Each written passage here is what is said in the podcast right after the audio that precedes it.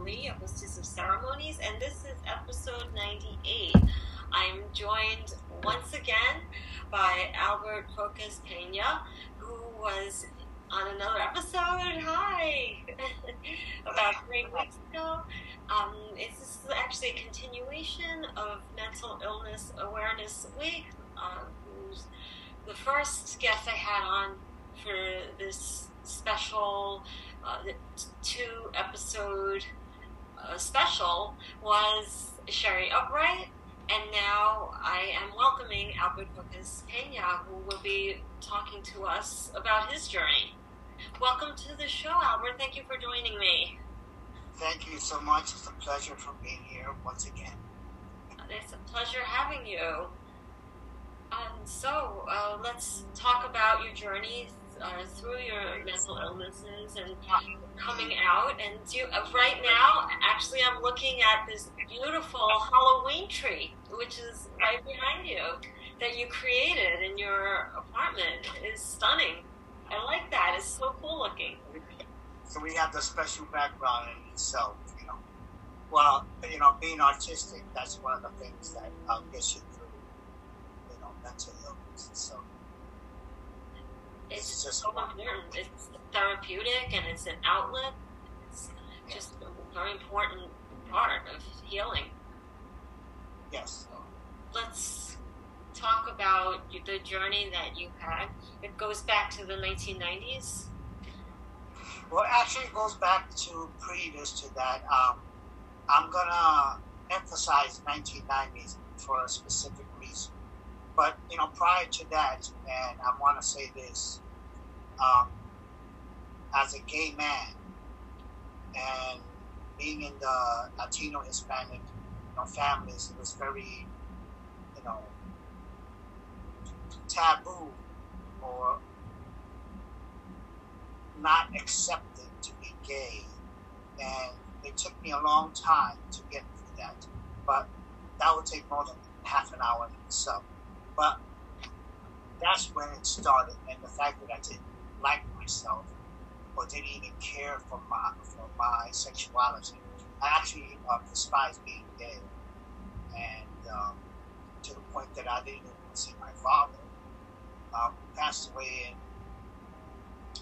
19, when I was 15 years old. So from then, it was uh, I decided to get. Um, I joined the military at 17 years old because I wanted to escape. I wanted to escape myself. I wanted to escape reality. And unfortunately, you just can't escape yourself. And in that interim, jobs and myself wanted to be a bit more masculine or have masculine type jobs that um, made me feel better and also didn't question other people asking me if I was gay or not. It was just a, uh, a period of time. So from 17, then I joined the military, got out of the military. I still wasn't open to the situation. And um, in 1990, I was diagnosed with being HIV positive. So in in times in 2022, it's different we're talking about 1990. Um, if anybody have seen the show Pose, you would understand where um, anybody that was diagnosed in the 80s or the 90s, that it was basically a death sentence. And that's what exactly what I felt. It was a death sentence. So I went to a downward spiral in alcohol and drugs. And I even had a roommate, also gay, but we kept things to each other. We didn't. We knew that we were gay. We did just in a minute. It was just so taboo that we just didn't talk about it until the, the point was that we. I just started opening up a little bit more. I met more, you know, gay people, and then started hanging out more and more. But it was so taboo in the household that I was HIV positive. He was HIV positive and he never told me. And then in 1993, he passed away from AIDS. And At that point, he was only 24 years old. At that point, it, took, it really hit me hard. So I decided, well, I'm going to die anyways. It's already been three years since I've been HIV positive since he passed away. So why not continue the drugs, alcohol until I die? Have fun, enjoy life until you know it's, it's done. Because in, like I said, those days, we considered it death sentence, and we saw our friends die. We saw the turmoil. We, even the, the, the city itself didn't even know what to do. So we, as people that were gay, we didn't know what to do. In that same sense, um, that turmoil, the drugs and alcohol took its effect by the year 2000. And that's when I finally decided to take HIV medications. And that's when the cocktails were made. And the cocktails itself saved my life. That's the point of the 1990 situation to the year 2000. That was the turning point for you. At the same time, we didn't talk about it as much. You know, so we didn't talk about it in families. So I basically suffered on my own, um, almost dying. You know, deciding that you know I want to live. And with the cocktails, I became better. The HIV cocktail regimen, I became much better. And um, but I always felt like I should keep things to myself, like no one really loved or whatever, because I did keep it to myself. Maybe I should have shared more at that time. But when my roommate had passed away, it was something that I it was it was in my own apartment. I'm like, their families were fighting, this were family. No one wanted to admit and tell me that he was HIV positive and he died early. And so that was I figured that was my situation was going to be in this. So when it came time for me to make a decision about that I want to live, and I've been seeing psychiatrists since that day of 1990. And through all the therapy, through all the psychiatry, I felt that, you know, it's not getting any. My thought was, who am I if I don't drink, if I don't um, do drugs? I didn't recognize myself. I didn't know who I was. And I remember in I believe the early 2000, I think I had another psychiatrist because you know you're always getting another therapist, another psychiatrist. I went to conflict therapy, all that, and this one psychiatrist, I kept telling her, I'm not going to stop drinking. And at that time, I wasn't going to stop, drinking, you know, doing drugs, or even smoking cigarettes to the point that at one time that I went to our office and I was already drunk. So the fact that I didn't want to is a big deal, and the fact that it was a psychiatry and dealing with all these emotions inside of me, I really had no damn direction. And when I really was um, sick, I also in my esophagus um, I was at uh, a, a, hospital. I'm gonna mention the hospital, but um, I called my brother and I told him, "Take me out of here if you want, if you guys want me." And he took me out of there, and I weighed 110 pounds or something because wow. the hospital because the hospital itself didn't want to put a feeding tube or anything. They just left me for dead. And those times, I think they left a lot of people for dead. Even in 2000, they left a lot of people dead. So I called and I said to myself, I want to live. And I switched hospitals. The hospital didn't want to take any ambulance. We had to take a cab to go to uh, my hospital, which is the Presbyterian. Yes, I'm going to shout them out because of the fact that if it wasn't for the Presbyterian, I wouldn't be alive today. So that's one of the journeys that I went through at that time. That's amazing.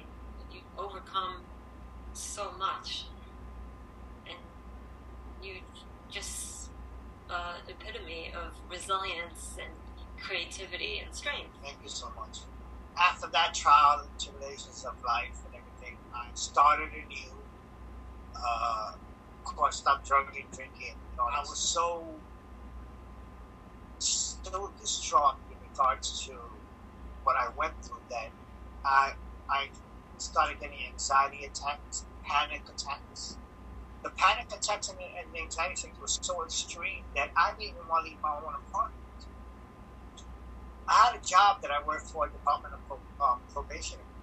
It, was just so hard to just even take the. It was so it was so hard that I used to, which is very illegal, to stand in the middle of the trains in between the trains. My journey was I had to travel between the cars because I couldn't deal with the fact that I was in the car and with all those people. I had so much anxiety that I couldn't wait on a line. I had so much anxiety that it took me 30 minutes to get to the first floor when I lived the first floor, floor, to go into the grocery store. And a lot of times I did that on my own because I just didn't want I didn't want no one else to be involved in my situation, no family, no nothing. Because of all the history that was prior to that, but I just didn't realize how much they did care. And it took a while for me to realize how much they did really care. And I had to quit my job, and I worked for the Department of. I had to quit my job because um, I, I was still doing drugs and alcohol just to uh, make it and feel like I had any type of strength. And of course, alcohol is self medication. The issue was if you do other types of drugs like cocaine, I never did crack, I never, but the cocaine was something that would uh, that I found out later in years that it does affect the way anxiety and panic affects you, the way all that affects you, the way you actually um, move and live. So I had to find out the heart. At what point did you start performing and making friends with other artists and decorating and just blossom? Yeah, well, after all these years, when I found out that I was HIV positive in 1990, I also found out that I had hepatitis C, which at that time, you know, hepatitis C, blah, blah, blah. What the hell is hepatitis C? Something you catch it because, you know, we didn't know the difference between hepatitis A, hepatitis B, and hepatitis C. We just thought hepatitis was something that was, you know, some regular BS type of thing. But um, it honestly affected my liver, and people could have hepatitis C for many, many, many, many, many years, 20 years. If you were born before 1965, you did have a transfusion that was hepatitis C. I personally don't know where I got it from, but I'm assuming it was sexual. But at the same time, I didn't um, take it seriously at the beginning. And then um, when I was at the my regular doctor, seeing my psychiatrist, seeing my regular doctor for HIV and all that, I actually took um, medications that were uh, was an injection, an injection to cure my hepatitis C. Now, the injection was once every week, and I was told that I had to take this for 12 months. It ended up that I was taking it for 14 months. So you could imagine a human being going to the doctor's office each week to get an injection in your stomach to try to cure your hepatitis. And for 14 months, I was not cured. 14 months without missing one appointment. Not one. 14 months I spent taking an injection in my stomach. That's true champion. That's a, a good situation where you say, damn, I do want to do it. But um, unfortunately, since it didn't work, I think that was like 2010. 2012, I did some things were happening in my body and the ammonia levels were rising. I'm not to get into the technical because it's not going to make a difference. The situation was I was dying from hepatitis. Not from HIV, not from anything else. I stopped up um, drinking in 2010 and drinking in 2010. So that's when I joined Facebook. People were like, "Oh, finally you joined Facebook! Oh, wow!" And then that's when I gave the title "Crow," which means cheerfulness, gladness, and happiness. So that's what I was striving for. That's what I wanted to do. I wanted to share and give cheerfulness, gladness, and happiness. But unfortunately, in uh, 2012, 2013, my mind was not there, and I people, my families would call me and say, "What's wrong with you?" They, they thought that I was doing drugs. Even the doctors thought that I was doing drugs because I was so tired. And then eventually, um, what hepatitis C was very bad, and they told me that you need to be interviewed for uh, liver transplant and that's when my psychiatrist came in, and she, you know, advocate for me to, from one hospital to another, to say that um, he's a great candidate to get a liver transplant. Please give him a chance. And I was given that chance, and on September 18, 2013, I was given three months to live. Wow. But one month later, I could uh, before that one test, just moved up the numbers. And in one month, October 18, 2013, I was given a liver transplant. Just one month later, just, they told me I had only three months to live, which was which would have been around my birthday in January. I had received a liver transplant in 2013 It's going to be a 10 year anniversary in, um, it's nine years, it'll be 10. I'm going to probably do something, but in 2015, well, okay, let's get to the artistic situation, right? yes, let's. After I had my liver transplant, of course, I lost a lot of friends, and I just started new. and I started joining these music groups on, on um, Facebook, and usually were freestyle music, which is what you you know you mentioned before how I got my style of dancing freestyle. I actually, you know, ventured out in 2014. I met some people. I was at the uh, Ruben Diaz Jr. Bronx Borough President event, and from there I met some wonderful people, and from there it grew.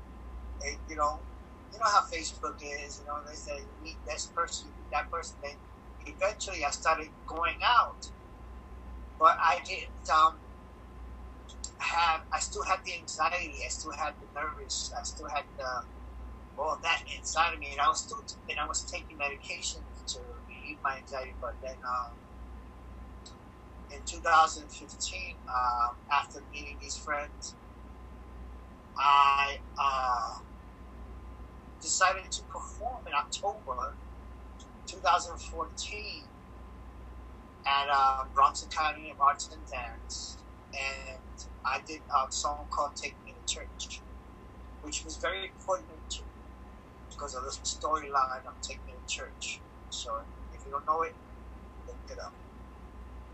And then from there on, um, in 2015, my uh, 50th birthday, um, those same people that um, I met actually performed for my 50th birthday.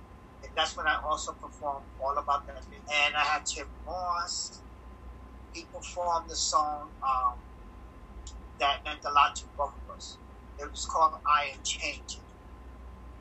And when the song is by Jennifer Holliday, and the song talks about I am changing. And I told them to relate the song to him because he also had issues with alcohol and drugs in his past, way behind his back. But I told him, do that song for both. And I sat on a, on a chair and he, and he sang the song. He, he was like in tears. And I'm like, I'm in tears too. Because in his note, he said he wouldn't know that he didn't know that he was going to survive. He didn't know that I was going to still be. And I was getting and from then on, I decided that, you know, I'm gonna, this feels good. This gives me strength. Performing on stage and trying my best to not feel scared. So it was an empowerment situation. And I love the empowerment of being on stage and telling a story or it, it could be somebody else's story, but it was a part, it was a story. The song was uh, whatever I did with songs. I love being in front, in front of. It's it's like I needed to do the same the same way that I needed to be in front of people and tell my story, especially to uh, to uh, trainees that were becoming doctors, and they just and I just wanted to tell my story of how and the struggles that I went through and where I'm at now. So go. That's so beautiful. Would you say Facebook was the catalyst to set you on this positive I would road? say the fact that um, going to that event in 2014 for the Ruben Diaz Jr. event and, and seeing um, you know, my friends, well, they weren't friends at that time, but um, seeing them and then, you know, acquiring their friendship. And then in 2015, because they were performers, they said, well, why don't you perform with us? And that's where it started. And I performed with them um, on my 50th birthday. And I don't know if you know Tyra Ross the, the, the from Pose, the TV show Pose, as Strut. She actually performed my 50th birthday too. now she has become more famous and everything. And then uh, I, I have my friend Sylvester perform, and now he has his I think fourth um, album. And I'm like so proud of these people. You know, not everybody made it famous, but you know, some of them did, but at the same time, that was the catalyst for me to feel that I need to be on stage whenever I do. I'm not considered a, a, a, a performer. I'm a lip syncer in that same sense, but um, I still say that I perform. You know, you see my my, my performance. Uh, I don't know if you could add that uh, performance I did with. Uh, that I sent you the link to, I'm Alive, or Birds Set Free. All the songs have meaning, and all the songs have the meaning of strength. And that's what I love to do. Wow, that's great. So you decided to just take the leap when you were invited to perform that first time. Yeah, because it felt good. And plus, you know, you have to challenge yourself. I think in life, with, with mental illnesses, and, you know, when you have you know, obstacles in front of you. Whatever obstacle that is um, not letting you go to where you need to be, you take that challenge. And those obstacles are things that you need to conquer. So the obstacle for me is that I have social anxiety, anxiety, and panic attacks. And it usually involves be, be in a setting where there's a lot of people. So going up on stage and submitting myself to a situation that I am so uncomfortable with, but yet conquered, that is what you call strength. That is what you, deal with on a daily basis with a lot of things. So, whatever you're fearful of, strive to conquer. Do your best. And believe me, the first time that I was on stage, I had so much anxiety that I had to take a couple of extra pills to calm me down. But at the same time, I saw the performance. They saw my performance, and it's like, wow. You know, and I put a lot of energy into what I do. I mean, I had these wings that would just flare up while I was performing. Inflatable ring wings, and they, that, that's how exactly how I did a lot of my performances. I always uh, try to involve wings, wings of wings, wings of wisdom, wings of strength, wings of glory. And you always rise. And there was a situation where most of my performances had some type of wings, either by manually or inflatable, whatever. Some type of wings that would tell me I am strong. And that's what that's what um, helped me deal with my depression, anxiety, and mental illness. Um, and the wings symbolize rising above Wings. your circumstances, too. There are actually wings on this tree, but you probably can't see them because they're in the back. Back here, Yeah. and they're white. They're white wings. Back. Those are the wings that I actually performed in, in, in one of my performances, and I keep them there because uh, the person that took care of me when I was sick, he passed away. He passed away from a drug overdose, and I dedicated the song to him.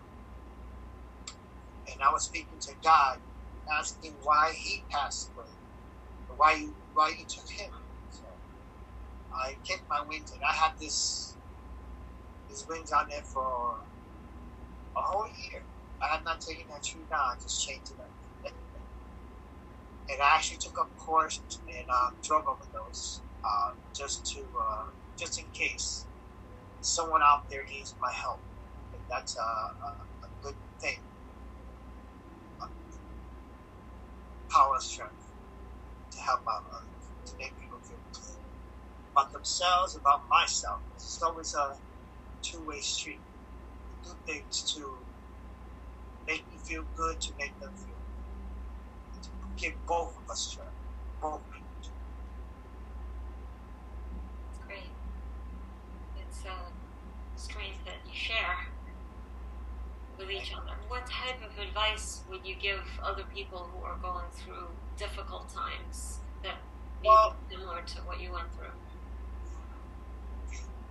um, don't give up. There's always someone out there that will, will, listen to you. Just pay attention to those that listen to you. Don't listen to all the negativity because there's a lot of people out there that will try to bring you down. They'll tell you that you're not good enough or whatever. When you, if you feel good enough, that's that's good. There's a lot of times when people give you advice and sometimes that advice doesn't mean anything. Take the advice of those that give you strength. You can't just say, oh, get over it. Oh, go see a psychiatrist. You need to find yourself and say, I am worthy. I am loved. And there are people out there that love me for who I am. You just gotta surround yourself with those people. You just gotta find them and develop yourself with them. If it wasn't from that time from 2014 to what I'm doing now, I have met so many beautiful, fabulous people. That's when I started styling and decorating, and my whole apartment is just. I live by myself. My dog Chewy doesn't care about my decorations. he doesn't care how I do this. He just cares that he gets fed and, he can hug me in the middle of the night, whatever, and vice versa. But um, I've been to, I've been invited to many places, you know, and I've heard so many great things from this. Because ah, I remember you telling me, it says, oh, when we went to that event for Tim Moss for his 60th birthday, the same Tim Moss that sang for my 50th birthday, you saw me there my, uh, his 60th birthday. And he just actually um, sang for me um, this September when I had the uh, music 45 singles. Do you remember those 45 singles, the little vinyl records? and he sang, we had a whole bunch of people in the house, and um, he was there, a whole bunch of people there. And I would never have met these people, and they're in the fashion industry, they're artists, they're singers, and all that stuff. So all that would just making you feel good. So you surround yourself with all these people that are positive and that enlighten and that give you that praise that that that is meaningful and that praise that says, you know what, you're a good person. What you do is is good, and through all the craziness that we've been through, because I know a lot of people go through a lot of craziness, you are special, and you gotta embrace that specialness inside. Don't listen to all the negativity. Don't listen to the Facebook things. Don't listen to the ones that are closest to you. And, and the only ones that are going to be closest to you is the one that has been there since day one. And you always and don't don't think that you might have friends that was in the past, but sometimes you gotta start new. Sometimes you gotta let go of what was before and let go of those same people that was before. Because they didn't encourage you. You gotta step up. Life is all about stepping up and encouraging and giving you positive feedback on everything that you do. Thank you so much. That's wonderful advice. And you're such an inspiration, a great role model. Thank you so much. I, I truly appreciate it. I, I, and, I, and I thank you for giving me this platform when um, I honestly wasn't um, ready to either share or wasn't given the opportunity. But um, I'm glad that I shared this. Is the first time that I've actually opened up in that same sense of uh, my vulnerability. And we're all vulnerable, always in some stage of life, with our significant others, with life, with in general. So it takes a lot of courage to even be here and say what I have to say. It, took me a long time to get but I finally said what I had to say. thank you. Thank you. And thank you everyone for tuning in to another episode of State of the Arts. I encourage all of you to stay safe, stay positive, and stay true to your dreams. Take care, everyone.